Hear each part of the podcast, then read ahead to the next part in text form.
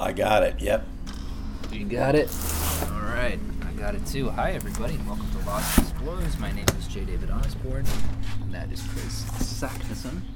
Chris, how are you doing today? David, I'm I'm uh well yeah.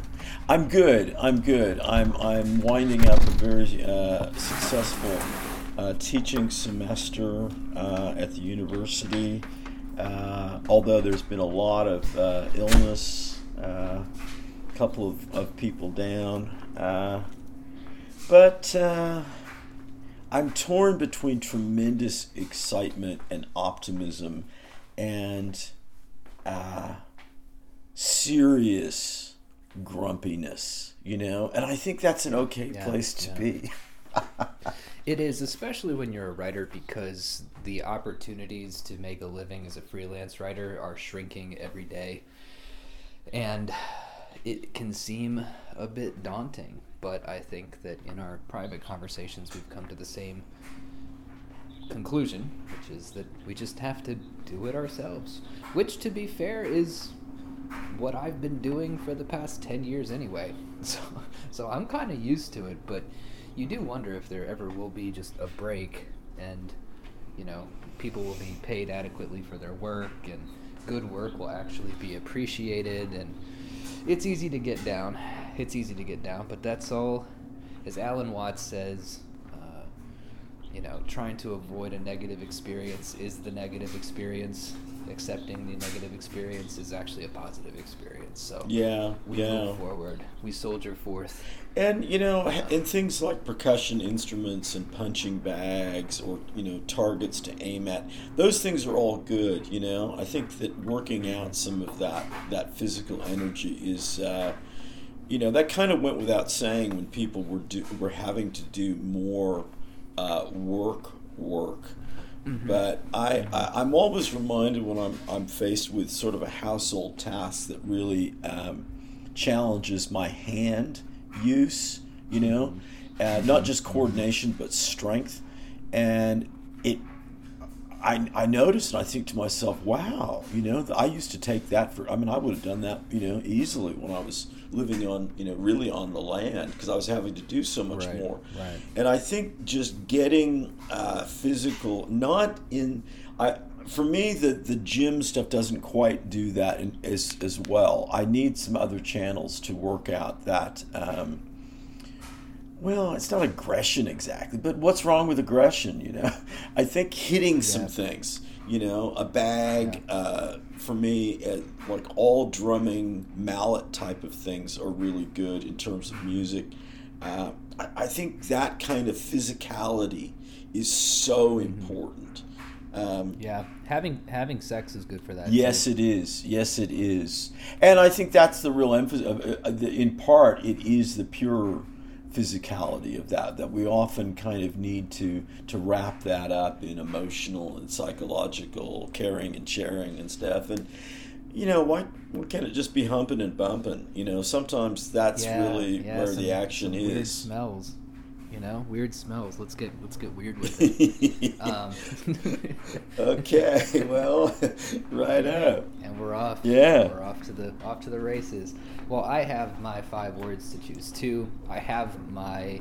We're going to open the show here with the imaginative challenge that Chris gave me two weeks ago, uh, which was to invent my own experiment to investigate uh, a current issue. So, you ready? I am. I am. And this is, ready, you know, for listeners, this is a really, really important imaginative skill that is not being taught at university level in any of, of the obvious areas of the sciences, but just in general. So we need to really kind of nurture this in our, our younger people. If, if anyone's involved in the act of raising or educating kids in any way, at any level, think about this and think about what, because the other challenge that, that I uh, entrusted David with is that this has to be achievable. You know, that should be obvious in the idea of an experiment.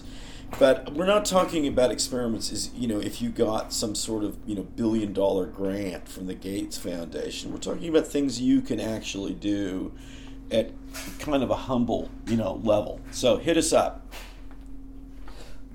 Well, this. I'm just checking on Gus. This took inspiration from your experiment, which was to have a device that allegedly emitted sound but didn't emit, emit sound Right. and see who responded to it. This technology is not pricey. It will involve technology, but it will involve the use of deepfakes, right?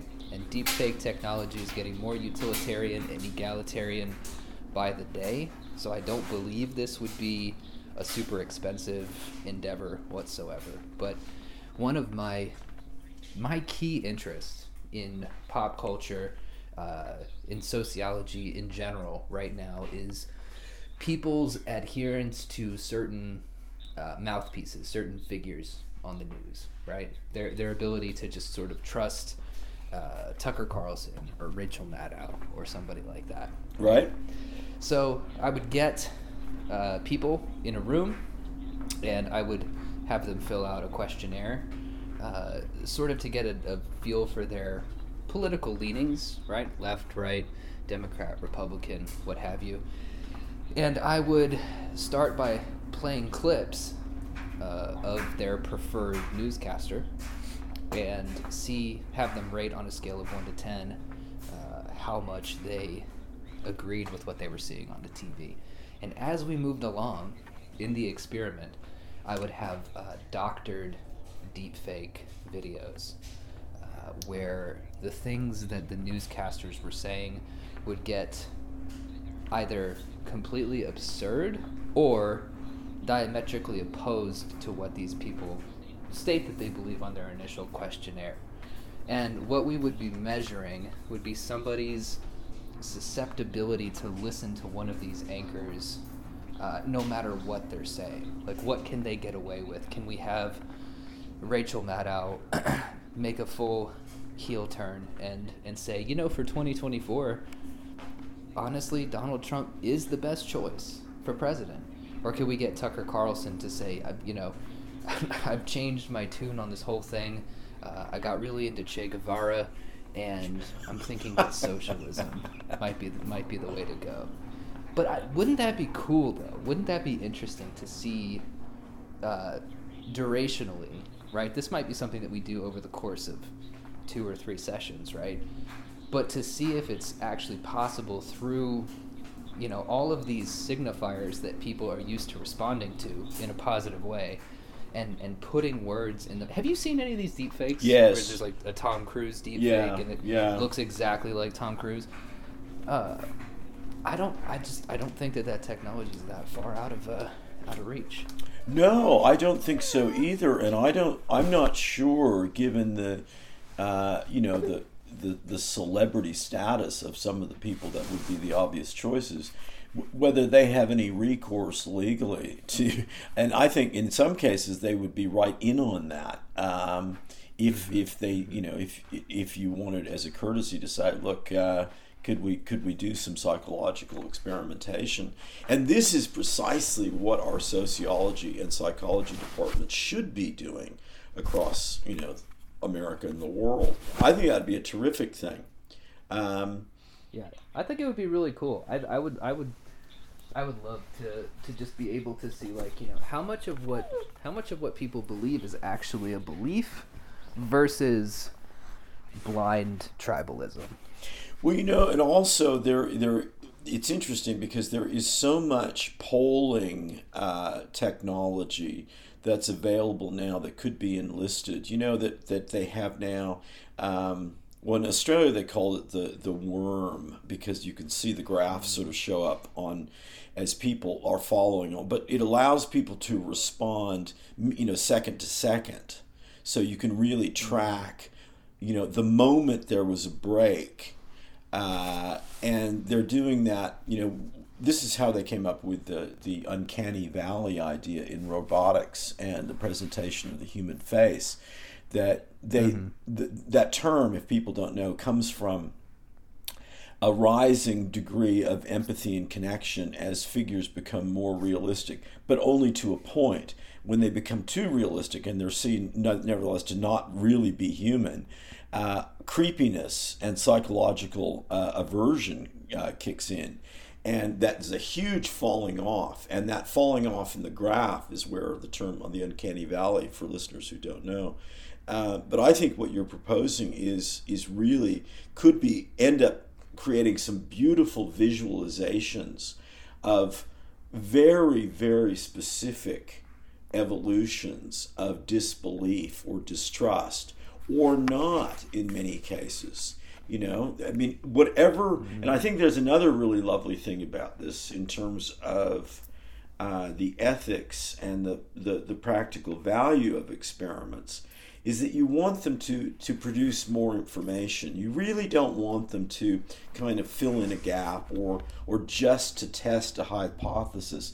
I find the most interesting experiments are the ones that are kind of pursued more open-handedly and open-mindedly and then create a base of data from which to really develop a, a working mm-hmm. hypothesis that's ground that isn't just a what if or maybe this is is coming out of a response to data but i could see that be, being really interesting and it would be manageable um, you could do it in small groups but simply you know the, the benefit would be you know taking having the ability to do that over many small groups but mm-hmm. you could really mm-hmm. build up an interesting kind of visualization and there's such good things being done in terms of visualizing quantitative data now and making it more dimensional rather than just numbers and you know percentages and you know really being able to see some things i, w- I would i would I would really uh, I would love to be running a psych or sociology department and to be able to say, let's give that a try or, or a media studies yeah. department you know right right imagine getting a deep fake of ibram x kendi you know that race hustler yes. guy who's always on tv uh, and getting him to convince a liberal through deepfakes that kanye west saying i love hitler on the alex jones show is actually because uh, Kanye is a victim of, of white supremacy and therefore can't be held responsible. It's actually that kind of sounds like something he might actually say. But you see what I mean? Like just like these subtle manipulations. Like, can, could you get these hated figures like Alex Jones or like Kanye West now or whatever to be rehabilitated in the eyes of the um, participants in the study just by changing the mouthpiece that says things. It might even be cool to just straight up take, you know, Tucker talking points and put them in Maddow's mouth and vice versa, and just see what happens. See if there's any dial shifts at all. Look, I think you're proposing within a, a kind of scientific research framework uh, the ultimate art form of our time and i think it brings hmm. together mm. things like you know the babylon bee and the onion and what comedy uh, used to be uh, before sort of uh, shame and cancel culture uh, eliminated almost any topic uh, of, of real importance from uh, you know the arena. I, I think there's just some tremendous things that could come out of that. Um, there's this artist named Brad Troemel, and he cracks me up because he's a satirist who puts together these kind of woke slideshows, but they're they're so ridiculous. Uh, one of them is called uh, "Do white su- does does the white supremacy movement have a racism problem?" And, and then.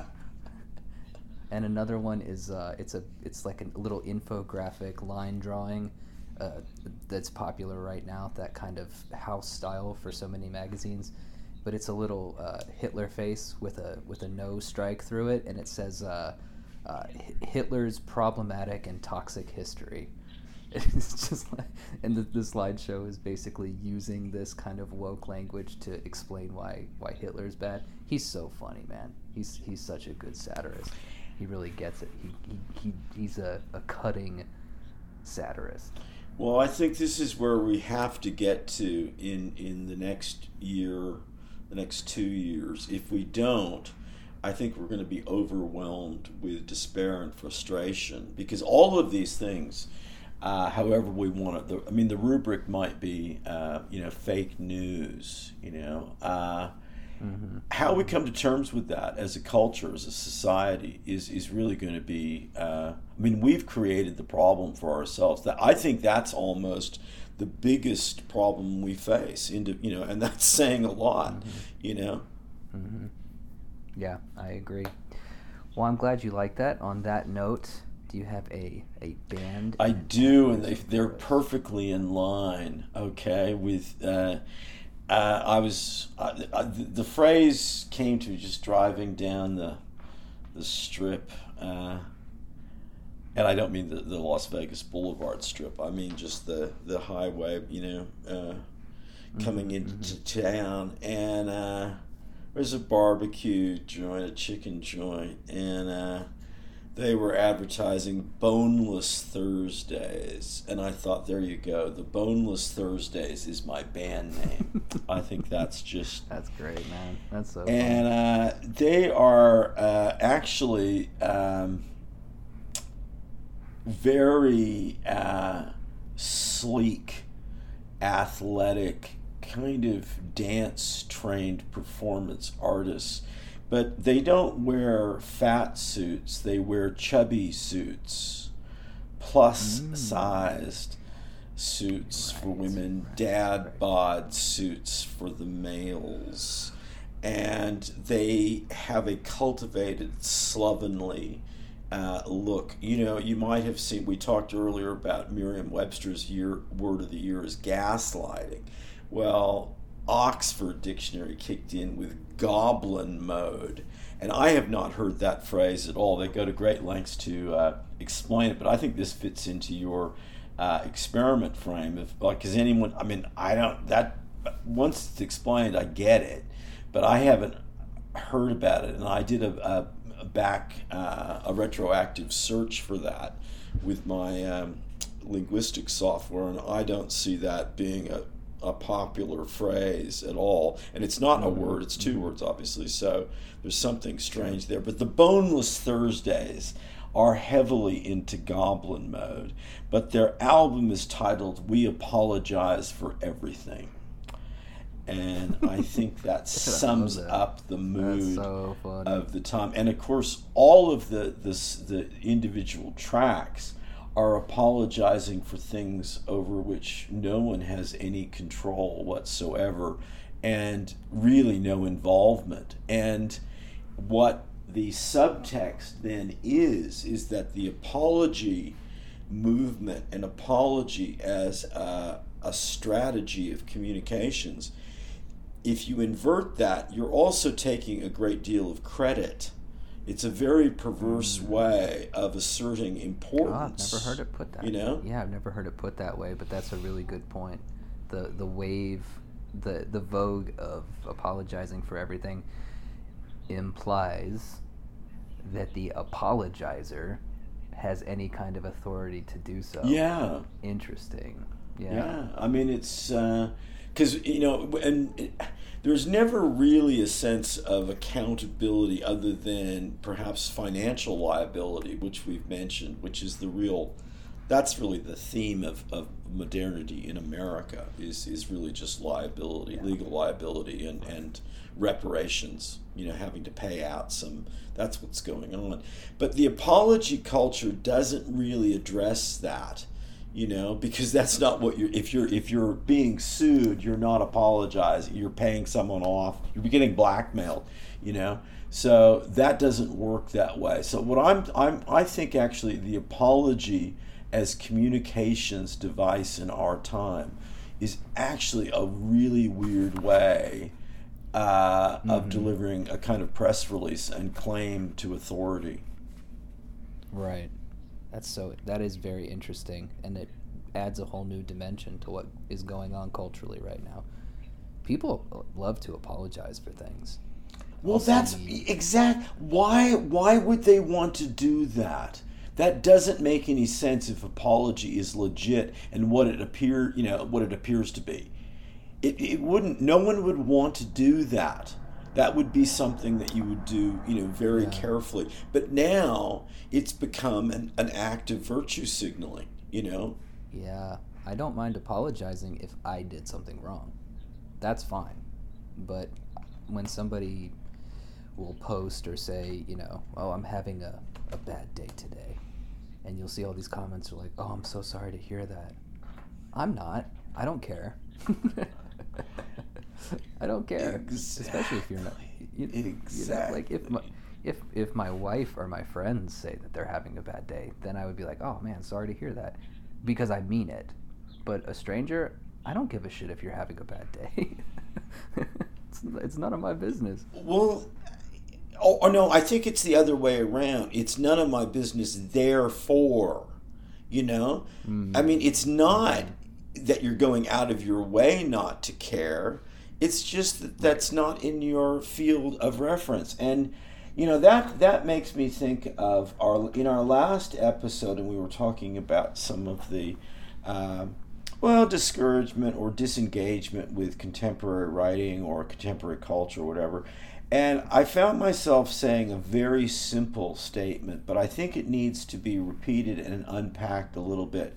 You know, I said, I just realized I'm not the audience for certain things. And I said some a Right, couple times, right. you and I, we're not the audience, you know? Mm-hmm. And I think if mm-hmm. if we really just contemplate that for a moment. I mean, we're aware now that that all of media and culture has fragmented and atomized. You know, you go to Spotify and they've got genres of music that are exponentially greater than than I would have experienced when I was like starting to listen to AM radio, you know, as a kid. Mm-hmm. You know, it's just blown up. So there's all of this variety, all of these choices, all of these options. And there isn't a, a dominant mainstream culture. We've blown that up. So we know in many ways that, that we're often not the audience for something. And we have no problem saying that oftentimes. But it's true all the time that, that we're not always going to be the audience. Therefore, we don't need to have an opinion. We don't need to feel left out. we don't need to apologize on behalf of having a view. It's just certain things aren't there. So when you say you don't care about the stranger, it's because they're a stranger. Yeah. you know, Yeah, the world, exactly. there are 8 Exactly. billion people. You can't really credibly engage with any more really than what our ancestors were doing, you know, 10,000 years ago.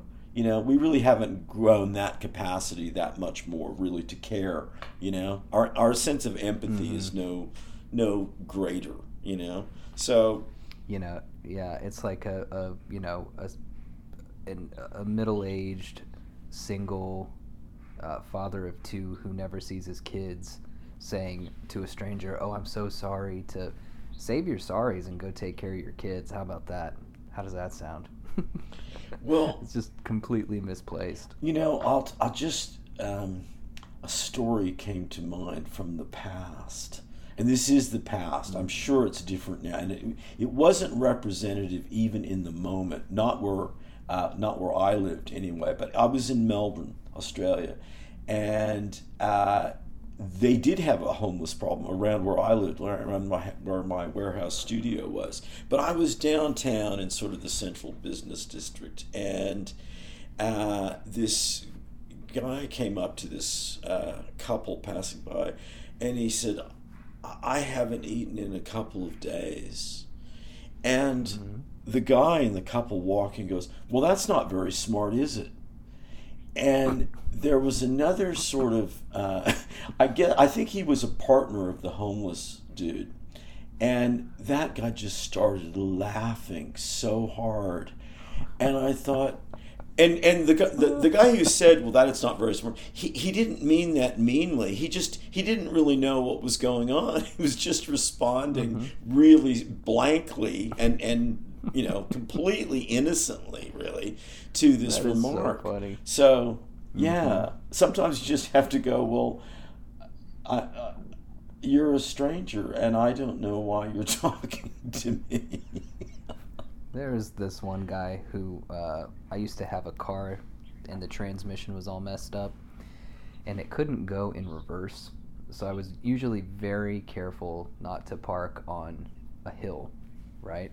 Like a hill with a little parking strip there, because I would be stuck. I'd have to get it pushed out. Well, one day I did. It was just the slightest of hills, but a hill nonetheless, and I couldn't get it out. And so a homeless guy walked up to me and said, "Hey man, can I get five dollars?" And I said, "I will give you five dollars if you help me push this car out." And the homeless guy said, "You're treating me like a dog."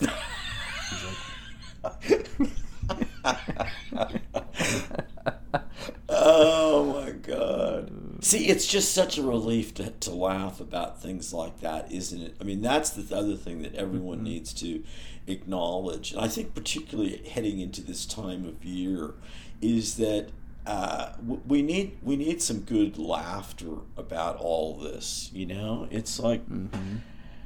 it may be perverse, but it. Uh, well, the hell with it. That's what laughter is, is like. You don't need any sort of explanation yeah. of what makes you laugh. Yeah. You know? Yeah, everybody just needs to chill out and, and laugh about this shit because it's not going anywhere. Mm-hmm. It's definitely not going anywhere. We have to steal our souls and steal S T E E L our souls against this, uh, you know, and and S T E A L. Yeah, steal our meanings. souls back, man. That's really yeah. Yeah. yeah. Oh, um, what's your aphorism? Okay. Well, I've opted uh, not to phrase this as a question, uh, and I think that's another sort of uh, a mini tool to remember. Uh, questions can be ways of softening things and opening things up and making them more inclusive. And sometimes you want to just hammer the nail, you know? Yeah. You, you really, uh, you, you don't want the uh, ambiguity uh, of a question. So here it is. It's possible that the entire human mission foams down to a single goal creating the alien life that haunts our dreams. Mm. Mm-hmm. Yeah, I resonate with that big time. I like that. I like the I like foams that, the down verb form. Yeah. I think that's kind of. Yeah. I, I don't know where that came from, but I like it. It sounds sort of yeah. squishy and, you know. Gnostic pleroma style type stuff. Yeah, I dig it. I, I dig the foams down and, uh, yeah, the idea that we exist to create dream worlds. That's a cool idea. That's a really cool idea. That's definitely one one of the reasons I think. But uh, and that sense of yeah, that's that's alien life, you know, whether it, yeah. you know, mm-hmm. uh, not so much God, but certainly the whole angel idea and all of the the folkloric elves and fairies, and then extraterrestrials, and I mean. There's an enormous amount of world culture effort that's gone into that. I mean, a giant imaginative uh, open air dreaming for at least 10,000 years, probably more like 250,000. So mm-hmm. all of that, you know, all of those dreamers, those souls, those fools and strangers and dead people uh, must have had something on their minds. You know, they must, they yeah. couldn't all be wrong, you know? So Mm-hmm. It, it, mm-hmm. Whether or not we achieve that is is is another question. But I think tying into your uh, media experimentation and, and the how we perceive and acknowledge truth versus our belief systems, the the big question is, could we really recognize an alien? life form that we've created. We may not, you know, we, we may have already, we may be surrounded by them, you know and uh, we yeah. just refuse to believe them or have somehow have you know they're just not on our, our radar screen. They're structurally invisible. That's possible. Yeah. i think it's probable. Yeah. Okay. Yeah, yeah. are you ready for your new imaginative challenge Let's go. And, Imagination uh, engage. Okay, I'm thinking that we'll we we definitely want a, a real time this episode result. So the spotlight okay. is on and it's kind of hot.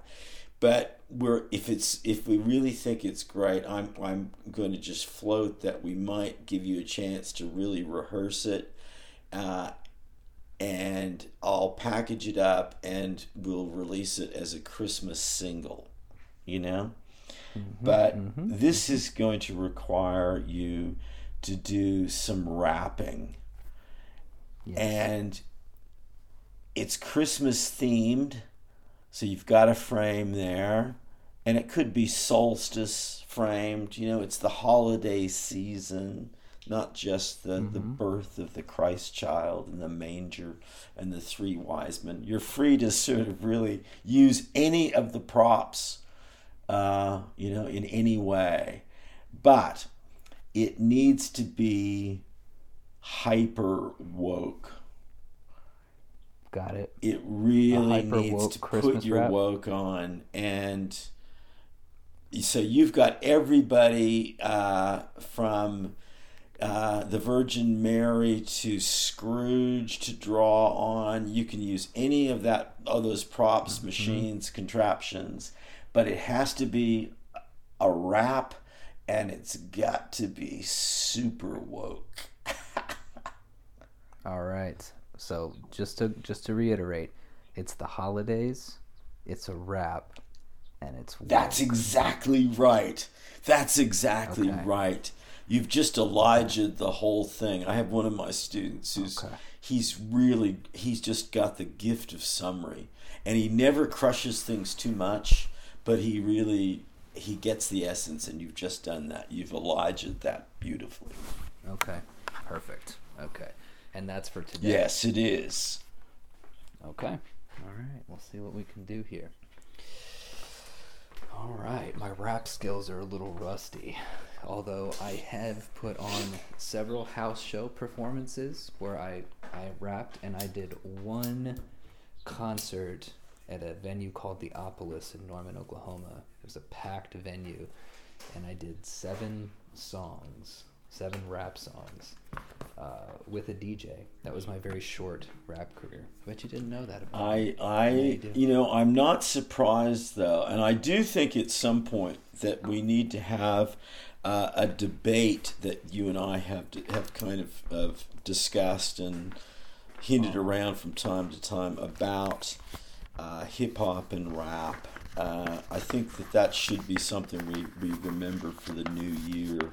Uh, but anyway, we're looking forward to what you're going to come up with, and I think if it if it catches fancy, uh, we might think of of just uh, a little actual music video single, you know, for the holidays.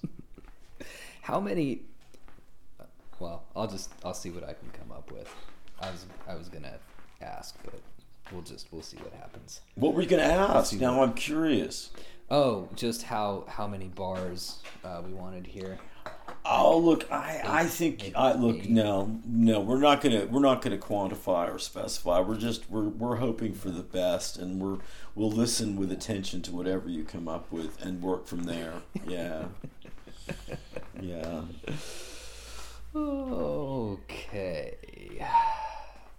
All right. Well, on that note, what are we getting into today? Well, I, I've been out lost exploring with my experimental group of, of students, you know, and that's the way I think of my uh, university uh, opportunities is that I really, really set myself the goal of trying to learn something from each crop of new young minds that come in, and it's uh, it's interesting to uh, to see how that works. I don't know if other people have as high a uh, priority on that as I do from the instruction professor or teacher point of view.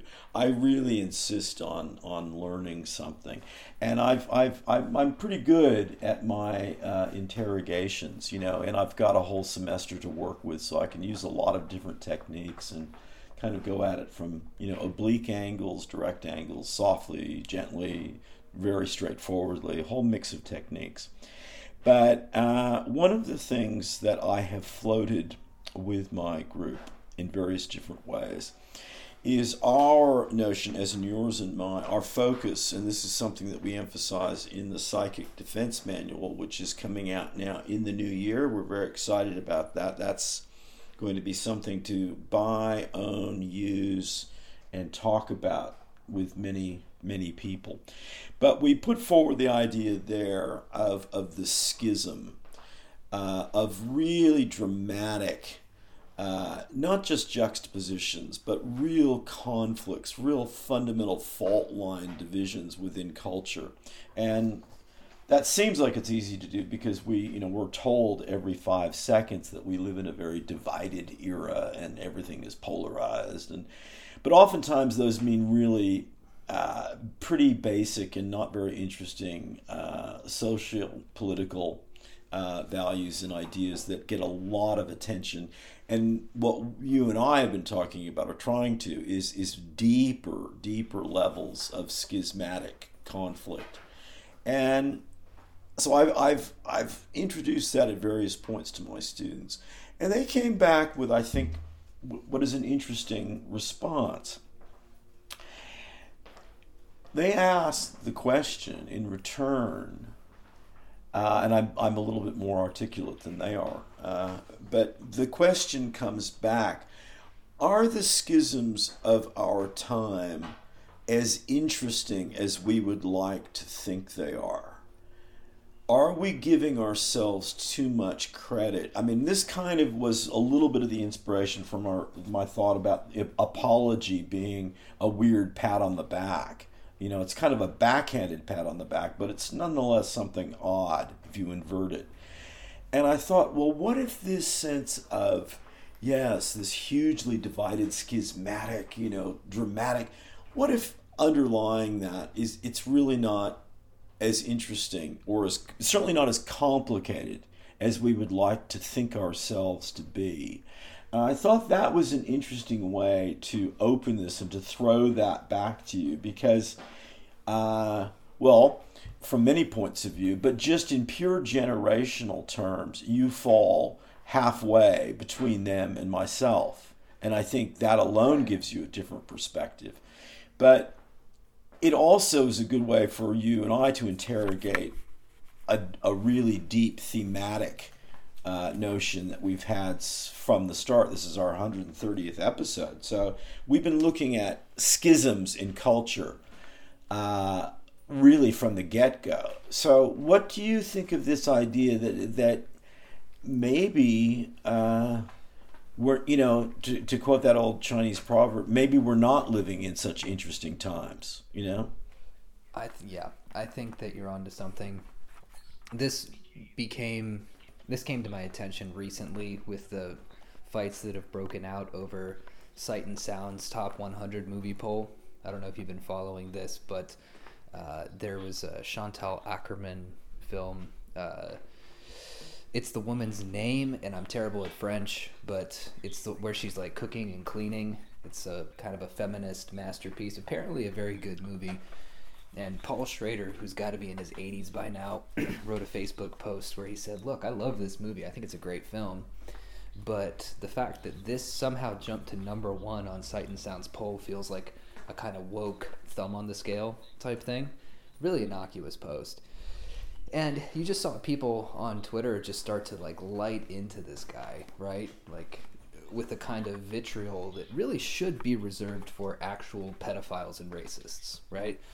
and that mismatch of energy you know relative to what he said versus what was uh, sort of delivered unto him uh, started making me think like we have no clear idea of, of what the actual important things are right now i think is as recently as you know my youth in high school things like 9-11 the iraq war uh, those were some pretty heavy topics, and people still didn't speak to each other the way that they speak to each other about, you know, a criticism of a movie or Lady Gaga's dress or something like that. And I, I think that the uh, the volume uh, and the intensity of the criticism is directly inverse to to how important the issues are.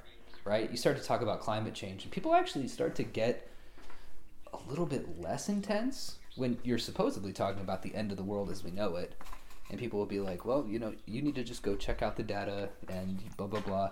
And then Paul Schrader says, uh, "I don't think this movie is deserves to be number one," and people are like, "You bigot, you, you woman hater."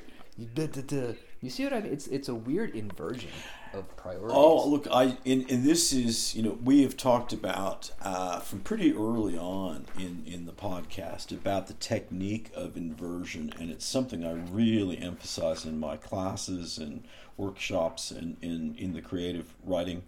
Uh, textbook, but it's something we've talked about a lot on the show, and it is such a powerful tool because it really is a way of not just bridging apparent schisms, but either respecting the dynamic energy that flows between them or the schisms kind of disappear at least within our own psychic confusion. And that's what we should be you know concerned about first. You know we need to be concerned about our own heads you know first and then we can start right. thinking about uh, you know other people if we can resolve some confusions within our own minds, we're going to project a lot less confusion for other people to deal with.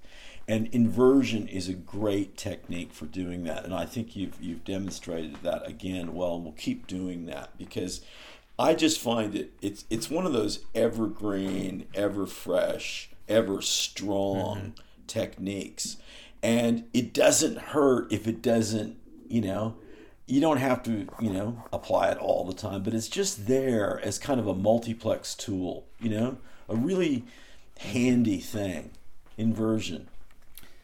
Mm-hmm. Mm-hmm. But you know, when you think about the issues that we that we do have now, I've noticed that the ones that seem to matter the absolute most get completely swept under the rug. We seem to be constantly given these the funnel is the wrong word, but focus points. It's kind of when I want my son to do something and he's, you know, kind of being a pain in the butt about it, I can distract him with keys or something like that. It feels like a big, you know, January 6th, for example, is a great is a great distraction for people to argue about, you know, was this an assault on democracy? Was it and, you know, meanwhile, of course, the real issue that's under all of it is that all of these politicians are bought and paid for and are making decisions that are detrimental to you and I, to, to our direct lives. And we're arguing about a bunch of hillbillies who, you know, tried to carry off a podium from the uh, from the Capitol building. It just doesn't. It seems like there are issues, but they're not the issues that we talk about. Well, I think you put it really well in the simple phrase of mismatched energy and and what the, the technique of inversion then further suggests is that notion of mismatch can actually be looked at in a kind of algorithmic sense. We can get a more precise fix on that, uh, and we can see about balance. And in some cases, it's directly inverted.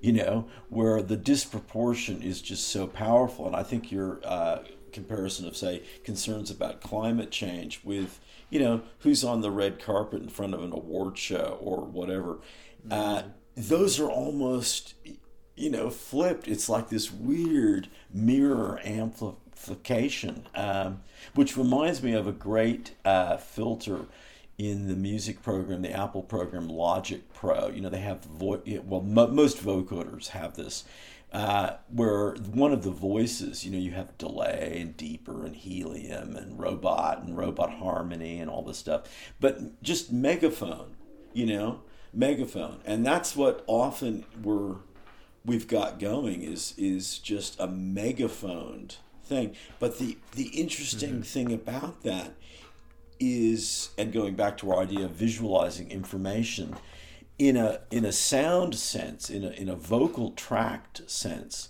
you can actually get a, a, a, visual display of what the megaphone voice, what that's done to a normally recorded voice, and how how it's just so the distortion really has some mathematical parameters, but certainly some immediate visual ones, and I think that would be really cool to. Uh, to show. But I think what, what we're saying when, when if we're questioning whether or not we're living in interesting times and whether all, all these schisms and mismatches of energy and priority are you know meaning are significant uh, maybe they're not. Maybe there's a real kind of uh, predictable algorithm to it all. That's my that's kind of what my suspicion is becoming you know mm-hmm, mm-hmm, mm-hmm.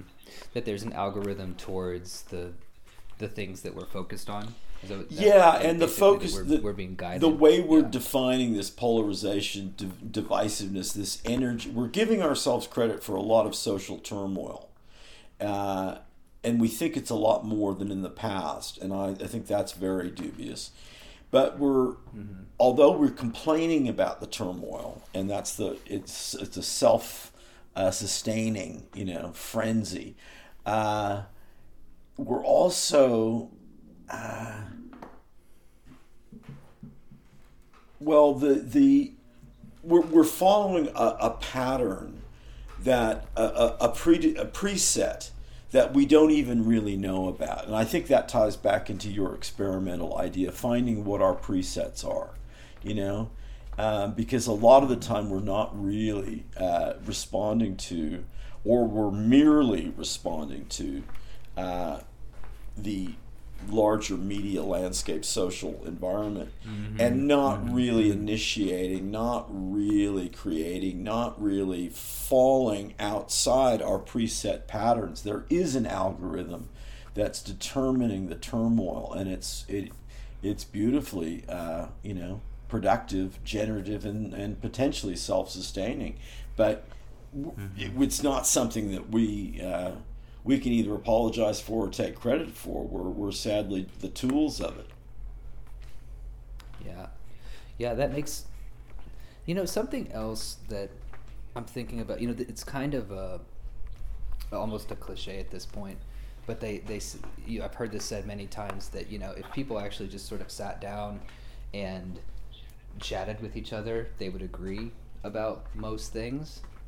And it's suddenly so I always think about these things from a kind of a a top down perspective.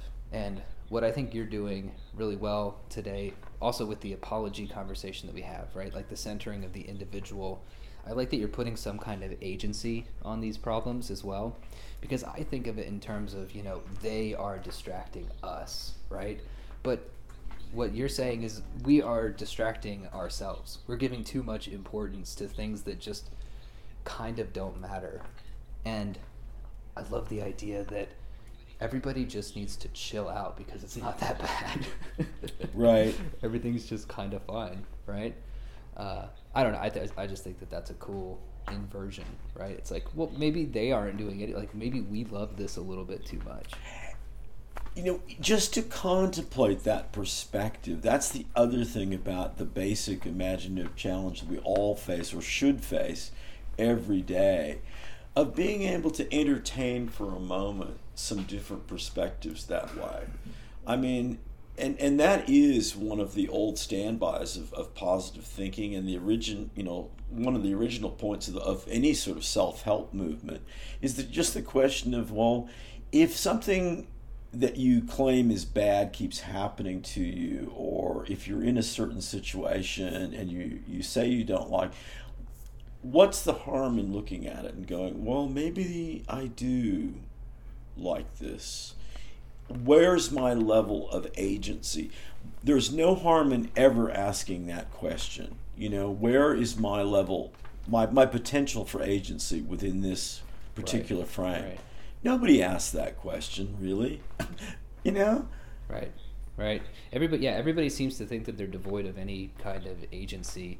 And my position of you know they are distracting us and their position of well we can't do anything both sort of take the agency out of the whole equation and this lines up very well with just the track that I've been on in general of radical self responsibility. You know, how much of this stuff are we, am I, just generating out of thin air, and how much of it, on the flip side, would disappear if I simply stopped thinking about it?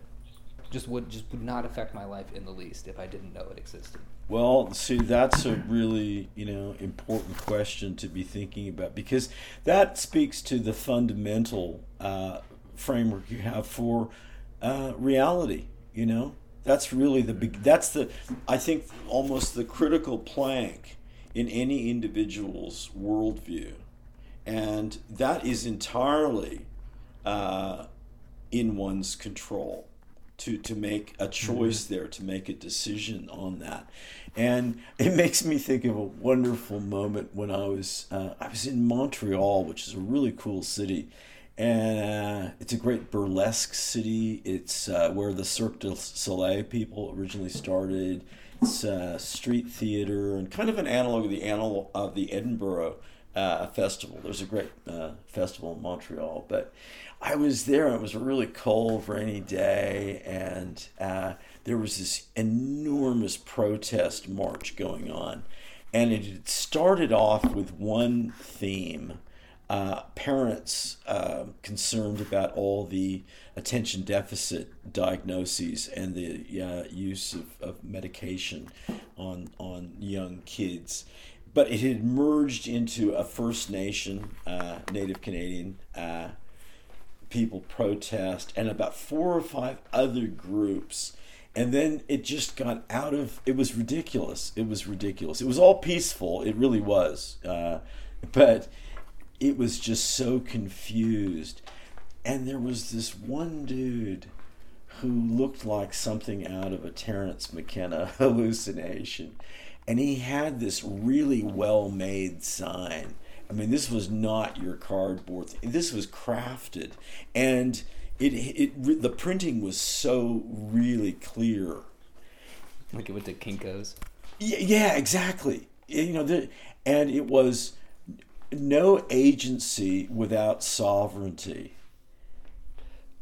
And Ooh the odd okay. thing was okay with all of this, these messages all of these people megaphoning you know their some point of view into the the ether and no coherence in the total takeout message uh, I started recording because it was just this amazing Brownian noise. You know, there was just no mm-hmm. no clear thing. It wasn't quite that you know peaceful. There were people shouting, but everyone you know, would check out that sign and they couldn't work out what the message was, you know?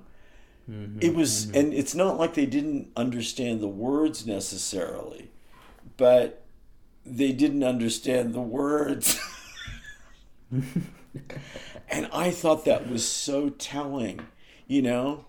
I really, I thought that was because people don't really like to think in terms of agency and sovereignty might also sound like some sort of responsibility. And it's suddenly about what we would need to do rather than some demand of what other people or institutions do, you know? Mm-hmm. Ooh, mm-hmm. you know? Yeah, yeah. That's a completely radical idea right now. And I think, I wonder if this isn't linked to the consumerism of the 50s through the 90s of generations of Americans being used to the power of their dollar to to sway things. This feeling that became linked, you know, it used to be that if you bought something, it got you laid or it made you cool, and then in the 2000s that shifted into if you buy the right product, you're actually doing a good thing. This water bottle gets recycled if you cut up your plastic rings, you can save a sea turtle. And it gave uh, people not necessarily a sense of agency, but the ability to to purchase uh, their righteousness, right? Which still outsources their righteousness to somebody else because you're not recycling those bottles. That's somebody else's responsibility. All you have to do is put it in the can, right? So it it, it put this barrier up between right action and right outcome that now we're at this point where we just we're completely divorced from what really matters and what the real purposes of our lives could be. Well, look, you know, if nothing else, you have touched on something that I I just just crossed the desk um, the last couple of days, uh, which is a, phen- a phenomenal harmonic. Uh, and and needs further investigation. But I've mentioned in the past that I have access to these just you know world class world media analytics from some friends in the past who are connected with one of the big, uh, the top three big advertising agencies in the world. But there's recent there there's a lot of data, but there's some good summaries, and there's usually a lead article in an old style professional journal uh, scholarly sense. And the lead story uh, that just uh, crossed the desk is the enormous revenue stream that green communications and the emphasis and urgency mm-hmm. and all things that be, can be considered good deeds uh, the word empathy isn't repeated as often. Altruism is uh, the author's term, which I think is a good one to bring back. But the invention of, of, of the reinvention of altruism is a subhead. And, and what it's meant for the advertising agencies of the world, the media, giant media companies, uh, all of the commercial entertainment, you know, outlets, not just what we mean by Hollywood, but all its international uh, analogs. It's been a, a green gold rush beyond belief without mm-hmm, necessarily. Mm-hmm. I mean, I, I don't know. I'm a little bit cynical about how much effect it's had in the world. How many sea turtles we're say, you know, saving. I don't. I think it's looking pretty grim on, on the actual yeah, results. It's neg- negligible frame. Yeah, yeah. But in terms of making people feel good, as you said about consumption rather than cool or getting laid or you know because that's all still there still. You know that that part hasn't gone away.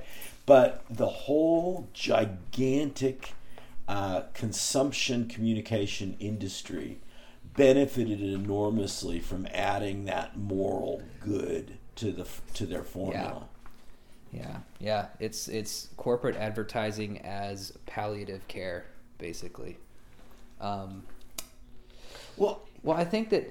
Well, I just I, I mean, I, here's a really great example because the other thing that uh, I'm uh, involved um, with Novica, which is the uh, a commercial arm of, of the National Geographic in terms of selling product, uh, fabric, you know, clothing, uh, artifacts. Just they're they're cool. They do a lot of cool things, and their gift catalog came out and I was looking at this one. Uh, it's quite a beautiful sort of uh, Mexican Central American patterned uh, women's jacket, and there's a nice story about how buying that would be, you know, a good thing. And so I'm taking that information in, and I'm looking at the model. I'm going, God, she's really hot in a perfect way. Mm-hmm. You know, mm-hmm. I I would, you know, she's not a model model but she's really beautiful. And she makes you feel okay you know looking at her you know? And i thought wow that is those are two different you know things going on you know? And that is is how subtle and how well done it is sometimes. But it's even when it's not subtle and well done it's so pervasive it is a cornerstone of the whole media uh, framework now. It's vital. Right right Right. I think that we should go back to just pure sexuality for advertising. That seems at least a bit more entertaining and honest, perhaps. Like, and just seeing like hot chicks dancing around TV, and it's like, hey, go get Tide Pods instead of you know kind of what we have, which is like, oh, here's a dopey family. Uh, it's like I want to see, uh, you know, like some some uh, lady like very, with a very sultry voice selling me Starbucks cappuccinos. I'm into that idea. I, I feel like I'm. I don't actually feel like I'm being talked down to, in that way. The way that I feel like I'm being talked down to now by advertising, where it's like you know, oh, you know, you really should. You should be concerned about this thing and buying our product or getting this app or you know, turning in this rebate will you know feed th- this many. Ch- that's it's all a scam right? It's like I don't believe you. I don't believe you're going to feed a single child if I buy a Starbucks frappuccino. Well, you know, the thing that is weird about that, see, the direct appeals to to sympathy and empathy, and a lot of that was proven a long time ago to not be successful. You know, people just. Uh, I don't know if you've seen the ads. I see them online, but uh, you know Patrick Stewart from uh, the Star Trek series and the, you know the British comes on, and he says, "Hello, I'm Patrick Stewart," and I just start laughing. I really do start laughing, uh, and I I just it has the complete inversion of of the desired effect. But it nonetheless does scramble the total neural field. There's no question. It makes me mm-hmm. maybe more susceptible to a less direct approach. But that's the thing. We're just so embattled with these uh, and message. That's why I, I assigned the imaginary challenge that I did. Is that I think mm-hmm. a little bit of, of humor coming into the holiday season, which everyone says has been you know so commercialized. It's uh, you know that's really its main purpose. Sadly, I don't think that's totally true at all, but it's certainly there. Uh, I, you know, can I float a, a slightly controversial opinion, which is that I sort of like the consumerism of the holidays. It feels good. It, it's just a nice. It's it's kind of, uh, you know, gift giving and potlatch and you know spending money that you've earned to purchase. Rios and I are big book buyers. Our nieces and nephews hate us because they know we're getting them books instead of a cool toy every Christmas. Uh, it kind of feels good though. I like that element of it. Once a year, just a a spendathon. Again, it feels honest to me. If you if you engage with that element of the holidays, which is obviously just one facet of many, but I like that that hectic rush to you know find Christmas deals and seeing something that you think somebody will really like and purchasing it and sending it to them or buying don't know. something for yourself. or for yourself. Yeah, yeah, that too. You know, oh well, look, I, I think that's absolutely right. And I think if people would just chill out a bit and, and just, you know, this is the weird thing about uh, this phrase goblin mode because it appears to be everyone just letting their hair down and just not bathing even because of they've been home with COVID and.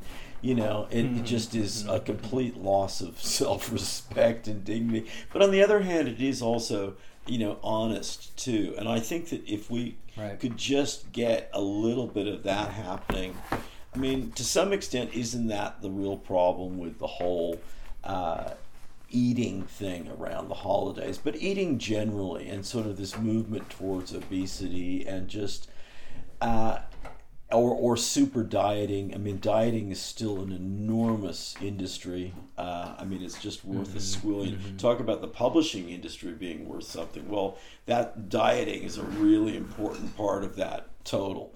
Uh, so if we could maybe yeah. relax some of that disorder and dysfunction and real psychic anguish about eating, if we were just a little bit, you know, honest about how it all works and, you know, having some Mm-hmm, a little bit of balance. Yeah, you're going to splurge at some point, but you don't splurge every day. You know, that kind of Right. basic thing. It's it's a festival. It's what a festival means. Yeah. You know, a fest festival is going goblin mode, to an extent. Uh, it's a you know everybody you know drinks and dances and when you're with your family you're with your family when you're in the store buying presents you're in the store buying presents it's all fine so long as you don't wish you were somewhere else that's the key Yeah. no matter what you're doing. I mean, so I'm trying to just embrace all of it. I used to kind of dread going to the in-laws' house because I'd be like, oh god, Because they're the in laws. Is there the? But now it's like I'm here. It's fine. Yeah. We're it's cool. I'll, I'm I'm sitting on a couch, uh, and you know maybe checking my phone, uh, maybe watching whatever cheesy movies on TV. Uh, but I like it. Sure, turn on uh, you know those claymation Rudolph the Red-Nosed Reindeer. I love that. It's great. I, I because you know somebody I turned 36 last Thursday, and I uh, was talking to my friend uh, David James Keaton on the phone, and I told him I said, you know, the average the average uh, age of death for males in America is like seventy two or seventy three. So I'm like, I'm kind of halfway there. And he said, think about it this way: you only have thirty six summers left. And I said, oh my God, I only have it's it's possible it's possible that I only have 36 Christmases left. You know what I mean? So I'm not going to spend a single one of them uh, lamenting where I'm at, right? I'm going to enjoy them.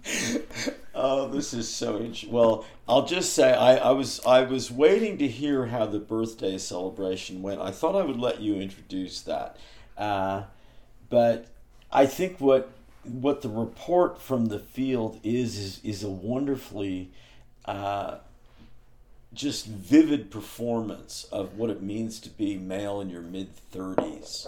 You know, you've just given uh-huh. us that uh-huh. because it is so.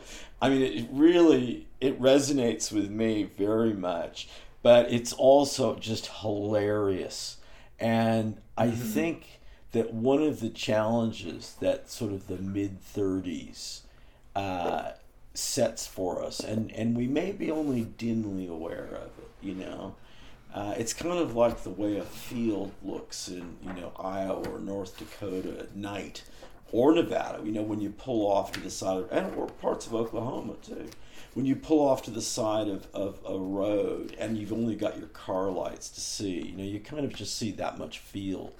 But I think what you've outlined is that moment in the life journey where we start to have some dim idea that there is a kind of ridiculous side to ourselves and we have to negotiate with that make peace with it be able to deal with it because it's it's not going to go away. It's you know that's that's for certain but it's that first level of understanding about that. And also so it means kind of self-acceptance. It, it's it's that but it's also kind of self-challenge you know? And i think that's mm-hmm. one of the things that uh, you know i really that's what i would change about my past. I would have really nurtured or sought out the ability to, to balance those two things more effectively. Because it's but maybe that's not possible. Maybe we go through phases of just beating ourselves up and then other times just overrating ourselves entirely. And that's mm-hmm. the nature of the beast. I don't know. But yeah, yeah. If you're beating yourself up, beat yourself up. If you're overrating yourself, overrate yourself. It's such a it's such a uh, the the power of tautology I think is really it, it goes beyond words to just to say some when you're doing something, be doing that thing. it doesn't go much deeper than that for me, but I can I can feel it. I can feel it. It's just all about being present in wherever you're at, right? So if I'm feeling down, like the only the thing that I'm not supposed to do then is to try to run away from that, right? It's like oh, I'll distract myself, or it's like no, lay on the floor and feel sorry for yourself it's, it's fine, but really embody that feeling, you know? And if I'm feeling amazing, just finished a book and I'm thinking, oh, oh, by the way, listeners, uh, Dying World by J. David Osborne is now available to purchase. Oh, good, so good. I look but forward to that. If thanks, if if you're feeling yourself, then give yourself that too. It's the major key for me is to just make sure to you know to repeat myself. You know that I, I'm never I'm never wishing that I was somewhere else. You know, I'm always happy to be right here. Or if not, happy's the wrong word. I'm always present. Right? Look, I think that's I'm present enough to be happy. That is the word, and I think that that uh, there's a lot of richness in in words like present or here now, or or to focus on not who we are so much, but where are we? You know, it's really right, we, right. we just it's this rejection of being embodied that that everyone has and it, it really it, it's a species of ingratitude that just has to end if you really have hope to have any kind of development uh, spiritually and cosmically, you you got to start with the acceptance of, of being embodied and where you are, and therefore present really starts to, to be luminous and start to glow and have that kind of high end clarity like a glockenspiel note you know it's really Right. it's really resonant and and vibrant and happy starts to seem kind of eh, well sort of tatty and just sort of flat you know Yeah, yeah, yeah. It's one of many emotions that we have in the deck. And everything is because everything is so fleeting, you you want to really embrace whatever emotion you're in.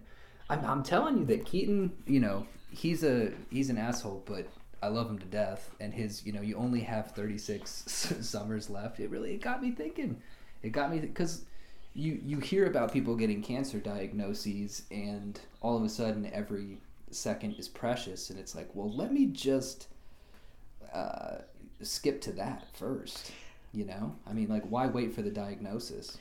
Well, you know, I I love that kind of uh, sort of shamanistic Eeyore sort of aspect of, of Yeah. the line. you Yeah, know, it's really like he's got a, a, a real kind of angle there, rather than being uh, a sort of a white ant, you know, saboteur or sort of you know damning by faint Mm-hmm. praise, always being kind of down. Those kind of people are just energy drains, you know, no question about it, because they don't really have a Yeah, focus. They just do that by reflex. But he's got a real, you know, I, I love that. You could do a beautiful dialogue of, of, you know, from two different points of view.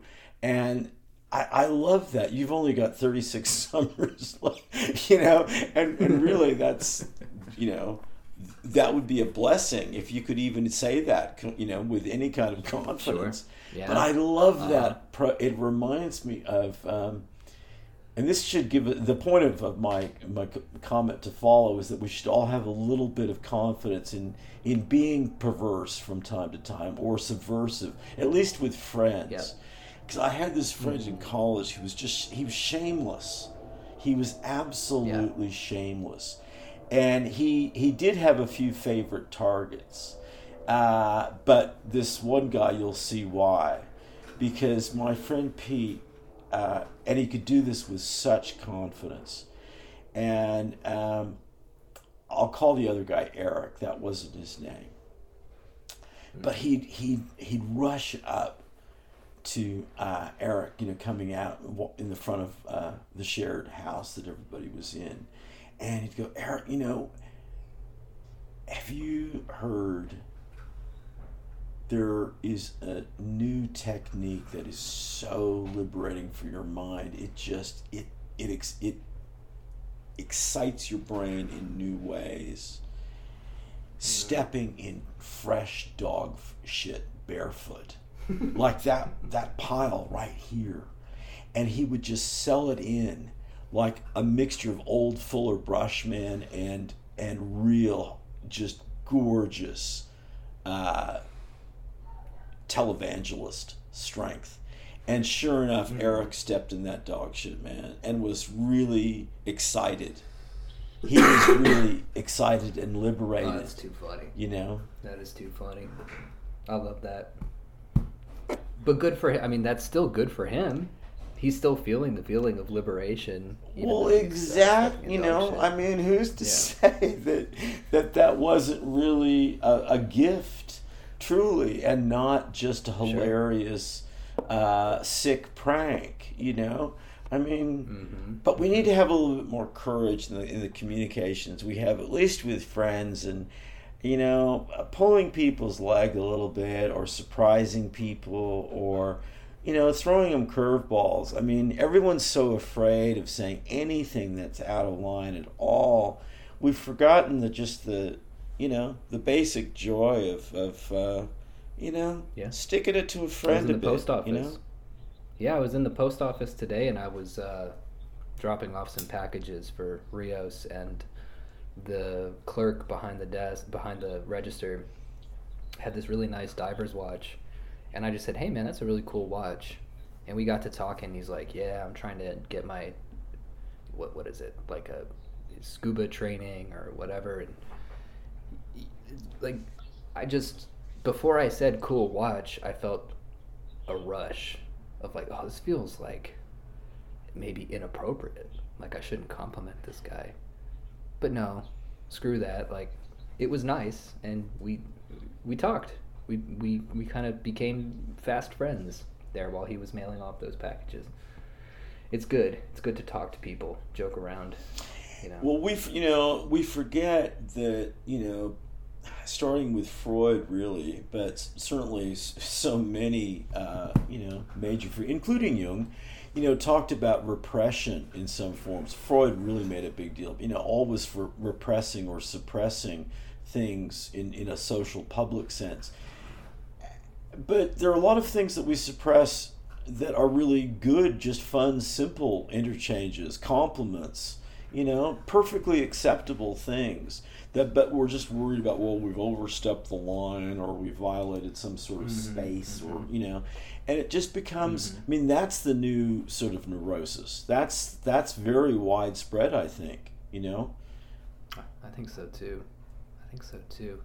Well, on that note, we have a lot of cool stuff We to talk do. about next time too. You sent me a cool text with a lot of this stuff. Do you want to hear a rap about Christmas? Uh, look we are we are ready and uh, you know everyone's a connoisseur of this art form that's why it's as popular and enduring as it is. Uh-huh. so Yeah. we are ready All right.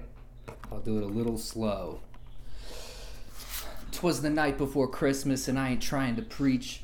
We need to talk about Santa and his deer's hate speech.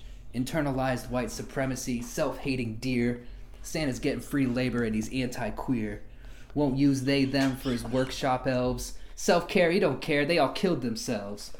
Now there's no presents for unhoused black bodies. Bigotry and hatred got the whole world naughty. I ain't saying Santa's fascist, but check this out right. Who else wear a uniform that's red, black, and white? okay i'm going to ask the question that every listener is thinking right now can Uh-huh. you swear that you created that really in real time during this show that you haven't pre-prepared Mhm. that Nope. Yep. okay Real time. well then Swear up and down. The only I, I just the only thing you told me beforehand was that this was going to involve rap, and uh, I was ready to go. I was. I was. well I was look pumped- i think pumped. we've I got pumped. to uh, you've got to do a, a, a really just yeah take your time do a nice recording of that send it to me and uh, we'll package it up as a christmas single from Lost Explorers because I think that was just outstanding. I, I and it also, um, in addition just to being overall good, you know, it had that element of of good surprise, you know, as it unfolded and, and kind of new levels of challenge. And I think you, you, you underscored some of the, the strengths of rap as a poetic or communicative form, uh, which it so often doesn't deliver. So I think you did a great job there. Uh, Thank you. yeah. Thank you. yeah. Yeah, I'm particularly happy about the unhoused black bodies and the, Naughty, yeah. Santa I'm- yeah, to I think to use uh, to use pronouns like Jor- Jordan Peterson Santa Claus. Oh man, is I kind of what I'm that picturing. no, it just and and I, I there's so many things to say about it really, and that's that's the way it should be. I think you can uh, you can go home now for the day, as we say. All right. Yeah. Woohoo. Yeah. All right. Well, I'm glad you liked it. I had a lot of fun. Any any rap challenges that you want to throw my way, I'm uh, I'm into it. Well, we might do that more. I think it is, you know, I that's kind of my relationship to it now is really as a technique and, and something to, to use. I don't actually enjoy it as a uh, a popular, you know, so-called music form so much anymore. But uh, I still Mhm, think it has a mhm, lot to uh, to teach, as you just ran down. And in that, I guess it, it still is a viable popular entertainment form because that does entertain me as well. Um, but well done, well done. Thank you. Thank you. Uh, All right. okay, well- do we have tips and tools. Yeah, today? I'm going to try to match that just exceptional performance with a tool, um, which is algorithm forming, and I I want to give an example, and it's not that I'm. Uh, the process of how I arrived at this idea is what I'm recommending, um, not the not my particular examples necessarily. But here's how it worked. Here's how it evolved. The final idea here is to try to get a more precise understanding of some deep associative patterns that we all have. I'm going to outline an associative pattern of mine. Don't get stuck on those two celebrities that form that pattern. Think about the patterns that you have and trying to understand them with a little bit more precision. But here's how it went. I had a chance to watch the movie Basic Instinct, Michael Douglas and Sharon Stone again. Ah, love that. Movie. I hadn't seen it in a long time. It it, it, it did play uh, some sort of role in my thinking uh, when I wrote Private Midnight. Um. Could see that. so yeah. I, I watched it again, and I actually had a very strange reaction to to Sharon Stone's character, which was that was a real career making role for her, and I remember being Yeah. enthralled earlier, and of course she is, I think, really just beautiful and and hot. Her eyes are just mesmerizing, but I found myself strangely. Uh, well, I couldn't work out the the descriptor there. I couldn't. It was in the annoying sort of range. It was in some sort of resistance or, or disengagement. And I thought, you know, that's not easy for someone, for a woman as intriguing looking as Sharon Stone to have that kind of effect. And I and that triggered a very obvious associ- association to Kathleen Turner in Body Heat. Now, Mm-hmm. I hadn't. I also went back and saw that, but that was more than a year ago. I think that was about sixteen months ago that I did that. And but when I thought of that experience, something clicked in my mind. There was a. I I really was re-enthralled by Kathleen Turner in Body Heat, and I think there are sort of obvious comparisons. They're both femme fatales in a kind of neo noir way. Um, if by chance listeners have not seen both those films or don't recall them, I would be very surprised. But Kathleen Turner re intrigued me in exactly the same proportion I felt intuitively that Sharon Stone de intrigued me. And I realized I had, in that just very isolated and specific juxtaposition, comparison, binary, whatever, I had a little clue to a much bigger set of associations, values, and connections within my own mind. And I thought I have the beginning anchor point of some kind of algorithm. I don't have the full algorithm, you know, yet. It's not, obviously not that clear, but we're talking about things that are inherently not clear. Really deep substrate matrices of associative patterns that then we build up into coherence. We and and way many levels up from that are things like our social and political beliefs, you know. But there's this gigantic understructure of really complex patterns that we only occasionally get glimpses of. But if we do get a good glimpse, as I did, and we take note of that, and we just let that resonate in our mind a little bit, all sorts of other ripples start happening. I was thinking of the your tuning forks and you know the resonance of my mallet instruments.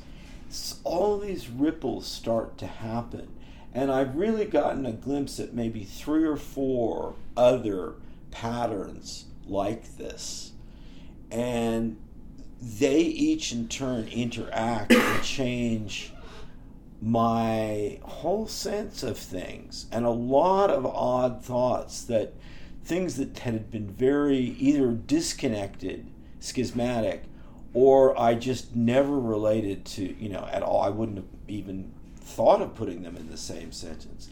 Suddenly, there's a lit. I can feel this, you know, convergence and shifting of energy in my mind, and that's a very powerful and exhilarating experience. And I think that it starts with just a little attentiveness to any kind of associative pattern that we get a glimpse of. And we, we can't be afraid of how idiosyncratic or eccentric it is. That's the point. It's a deep level of our own thinking that maybe will kind of uh, shock us or surprise us, or, you know, we'll just go, whoa. Um, but take note of it and, and try to build something from that because it, if you give it a chance, those little glimpses uh, towards an algorithm, of sense and just make peace with that idea that maybe algorithms you know really do have a magic purpose then some things start to form and and that process alone is worth pursuing. So that's my tool. That's great. I love the idea of radical acceptance of these things that we have a knee-jerk reaction against such as algorithms right right and you know what i mean like reframing that uh, it's all part of my new uh, be present type idea. So, well, what's the what's the utility here of the algorithm? Yeah, I think that's a useful, yeah. re- useful, useful reframing tool. And and it's perfectly good for you to think about utility and and what is helpful. Yeah. That's that's you know that's okay. you know, yeah. in old mm-hmm. '60s mm-hmm. terms, mm-hmm. you're okay. You know, for that. I mean, yeah. that that mm-hmm. that's something we really do have to to give ourselves permission to, because that's what that whole that's when that idea of present really begins to start resonating and, and having real meaning. And that's also, I think, what resonates through the giving of presence to other people. You know, it's the same word, oddly. Uh, and I think it's it's worth thinking about how those two connect. Mm-hmm. Absolutely. Now that's great. Uh, and do you have a tip? I do, and this ties in nicely, and it's also a kind of variation on uh, the inversion technique that we often talk about, and it's a variation on my uh, simple word substitution idea, which I think is very powerful and to think always in terms of synonym, synonyms and antonyms for words to, to give a little greater clarity. But this is about a concept. Now, we've all heard the, uh, the question. It's a philosophical question, but it's often just, you know, said in casual barstool terms. If a tree falls in the forest is and no one is around, is there a sound? Okay, everyone, you know, that's a cliched phrase and a cliched idea but we know that it, right. what it means. We know, you know, even if we don't know who Bishop Berkeley is, we have some idea that it connects back to uh, if something isn't perceived. Well, then how do we even know it exists? Okay, we we understand mm-hmm. that idea, mm-hmm. but why? I ask myself, do we not say when is a mirror an empty frame? if no one is there to look in a mirror, does it reflect anything? Now, I think it's odd that we use an auditory example of the tree falling in the forest. Is there a sound? When our vision is, is the dominant sense, you know? I think it's odd that we don't think of it that way. And I think that the mirror example gives us another way to look at the same philosophical question, but from a different perspective. And as we always say, getting a new perspective is very difficult.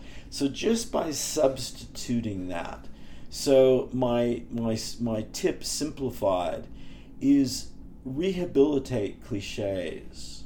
Try to rewire them mm-hmm. because they they persist and endure for a reason they're kind of ironic because we say, oh, that's just a cliche. But yeah, it doesn't go away, though, does it? It's self sustaining noise in a way.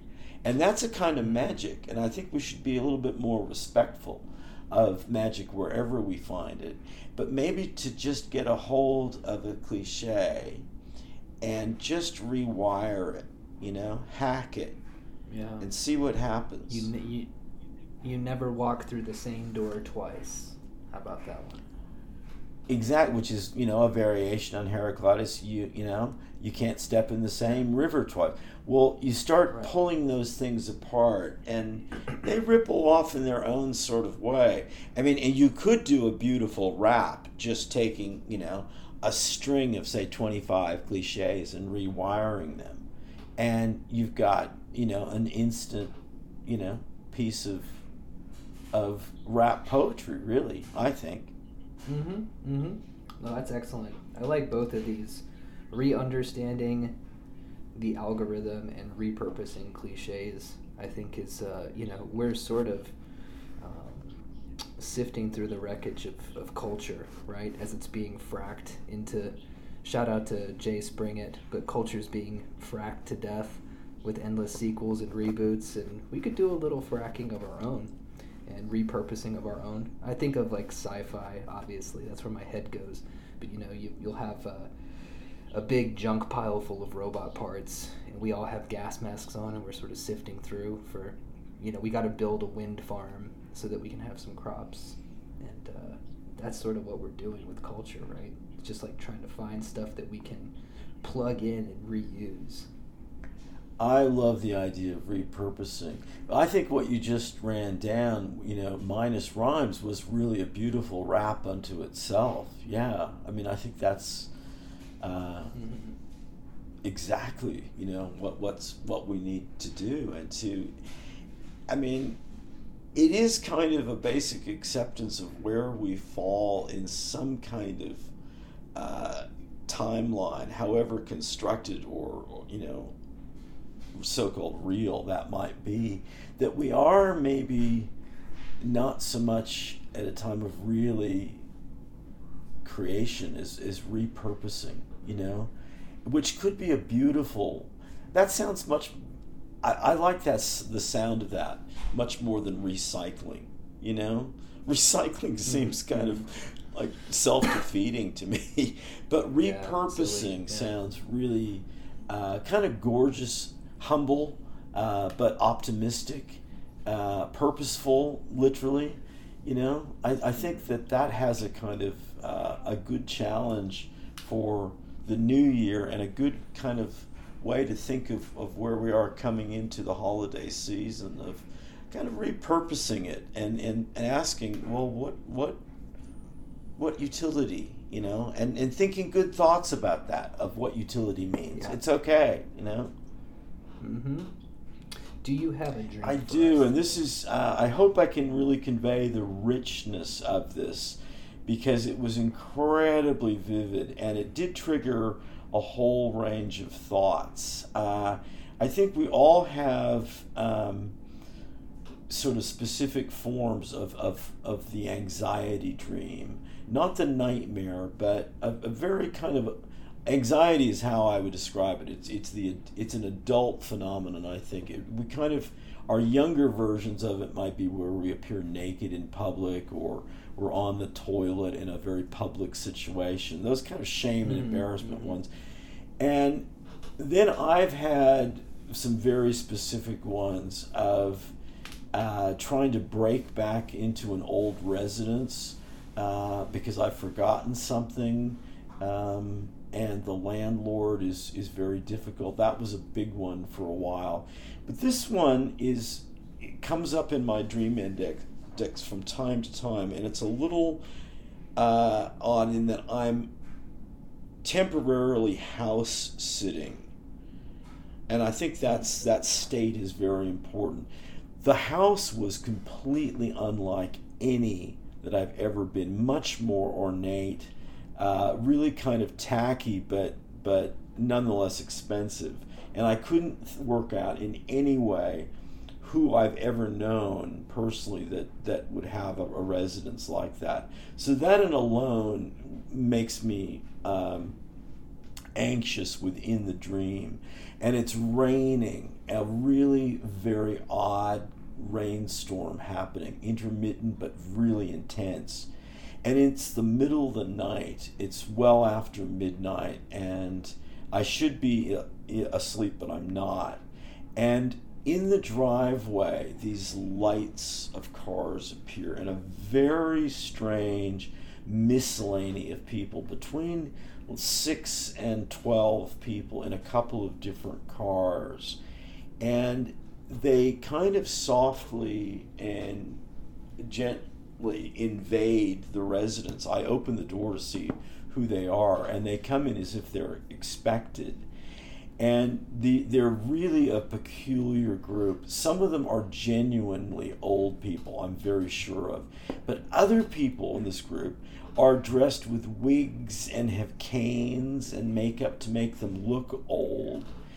There's something unpleasant that happens when I try to stop this guy with a very prominent bow tie.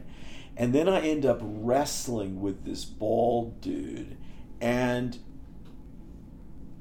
I start stabbing him. I'm not sure where I get the implement uh, this might have been related to the ice pick from the Basic Instinct movie. I don't know, mm-hmm. but I stab the living bejesus out of it, and there's blood everywhere, and and there's absolutely no reaction from the other people, and I throw down the weapon, and I just you know I say you got to get out of here, and I'm really forceful, and they do. They shuffle outside. They they you know, but I close the door and I know that they're not leaving, that they're coming back. I know that that's just, and they have turned right around and they're marching in.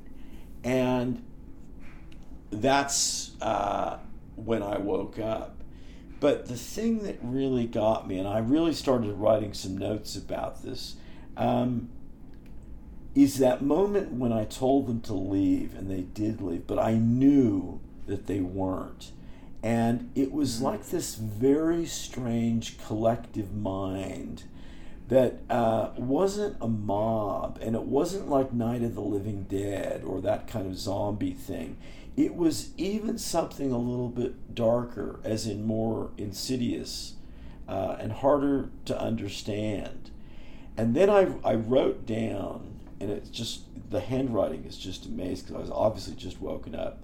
I wrote down, might a mob mentality ironically be a conflicted expression of resistance to total group capitulation? A clamor of we and us that's really a desperate, fearful chorus, of I and me. And that was a weird uh, moment to sort of take out. I, I, it's a complex reaction. I don't know if that will uh, get through to people, but it really was a moment of encountering a kind of new or a version of collective thinking that is normally very hard to keep in mind, you know, because we do go to the mob idea or to the Night of the Living Dead or uh, Hive Mind or something like that. But I think I glimpsed something else, and mm-hmm. I don't. I'm. This is my idea of, of kind of you know digging at these deep patterns. I've just I I took the trouble to write that down and it's part of my journal now. And I'm just going to let it just resonate of its own because I know it will. I know it will. I suspect you're right. I suspect that the the uh, everything being its inverse and someone who does choose to be sovereign or individual being more community based than the mob. And I love the idea of the mob as a as an expression of self interest, essentially, as a as a solidification of the I. I, th- I feel like there's a great David Lynch quote where he says, Eraserhead is my most spiritual film. And the interviewer says, Do you care to elaborate on that? And he says, No. uh, so I'm I'm gonna leave it at that. Yeah, yeah. No, I think that's a good place to leave it. And uh, again, I think that rap was fantastic. You've got to really uh, lay that down fully, properly, and and then send it to me, and I will do something with it because uh, it's a holiday single. I think that we can we can we pitch shift my voice down so it's Oh yeah, no, I'll do some I'll do some work on it. You've got to trust me on that front. Uh, you've done your bit now, and I'll just I'll and uh, Well, I'll let you hear it first, you know, and then and you know make sure you're happy with it. But yeah, I'll have a good fool around with it. I think that's worth it. I think that's really worth it. It was really really Awesome. terrific. Awesome. All right, folks. Well, that'll do it for today. Yeah. Thanks for. Thanks for listening. Take care. Be well.